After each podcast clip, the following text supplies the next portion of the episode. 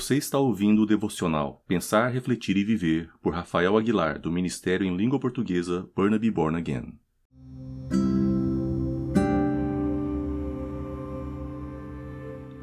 Olá, como estás? Como va tu semana hasta ahora? Yo sé que tenemos muchas preocupaciones, muchos quehaceres, muchos pensamientos y ansiedades. Pero me gustaría en ese momento donde estamos tan preocupados con nuestro futuro, que pudiésemos recordar algo importante. La carta del apóstol Pablo a la iglesia de Tesalónica, primera Tesalonicenses, capítulo 4, el versículo 7 al 8, dice, Dios no nos llamó a la impureza, sino a la santidad. Por tanto, el que rechaza estas instrucciones no rechaza a un hombre, sino a Dios, que les da a ustedes su Espíritu Santo. No podemos nos olvidar de buscar la santidad de Dios. Santidad para nosotros no es la ausencia de pecados, porque la palabra dice que todos nosotros pecamos, yo y tú, todos nosotros, todos los días, y necesitamos urgentemente la gracia de Dios, la gracia de Dios que es suficiente para nosotros, para perdonarnos, para animarnos, para fortalecernos. La santidad es nuestro encuentro real con la presencia del Señor, sabiendo que seguiremos pecando, pero no a propósito. Somos hombres y mujeres que vivimos bajo la naturaleza del pecado, pero que somos desafiados por Dios, por Jesús, a nacer de nuevo, un nuevo nacimiento. Para que podamos, sí, producir frutos espirituales. En medio a la preocupación, a tus trabajos, a tus tareas y quehaceres, no te olvides de buscar la presencia de Dios y lo más importante es, no olvides de presentar a Dios una oración de arrepentimiento. El arrepentimiento debe ser un estilo de vida.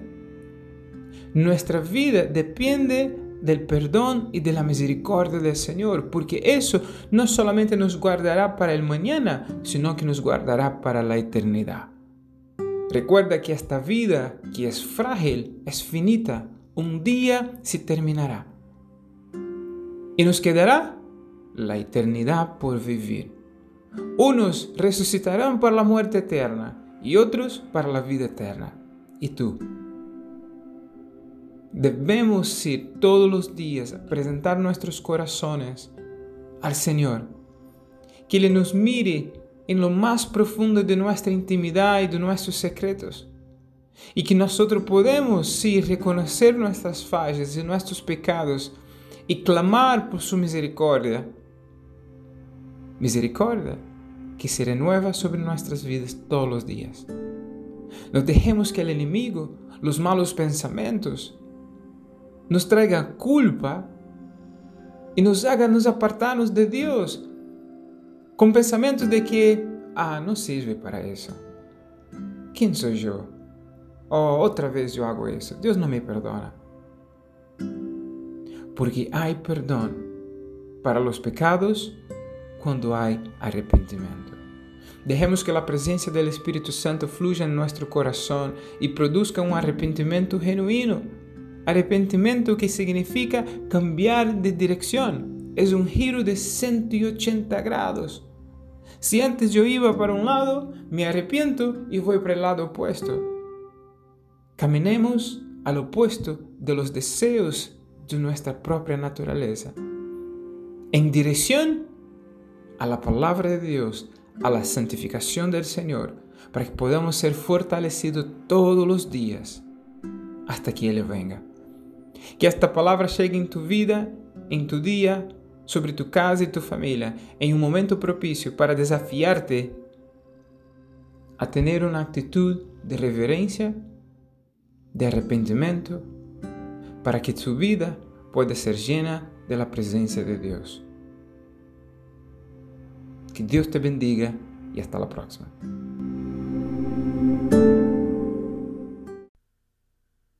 Você escutou mais um devocional Pensar, Refletir e Viver do Ministério Burnaby Born Again. Para mais informações, acesse www.burnabybornagain.ca.